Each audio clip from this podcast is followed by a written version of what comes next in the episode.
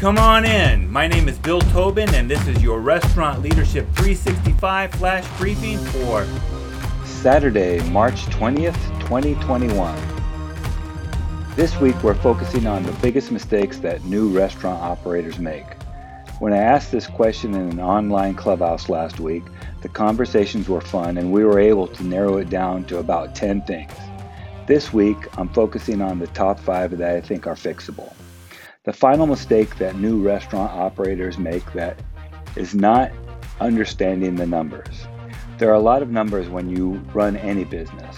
Making sure that you have more money coming in than you have going out is the most basic premise of having a business.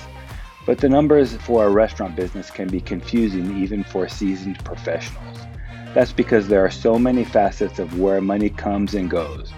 You might buy flour on one day, milk on another, and beer on another.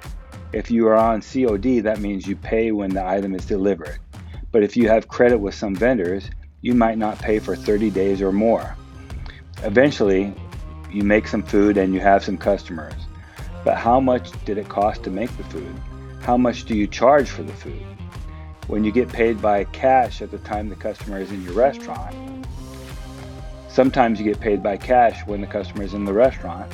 Sometimes you get paid by credit card, which means that you get the money in your bank one to three days later, sometimes even longer.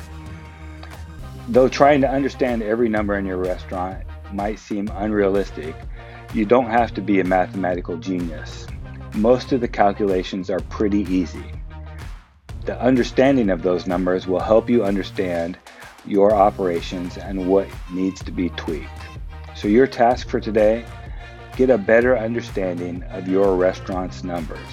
Now, go make it happen. Do you have a comment or a tip for restaurant leaders? Text me at 808 201 0550 or find me at restaurantleadership365.com. This is Bill Tobin. Thanks for coming in. See you tomorrow.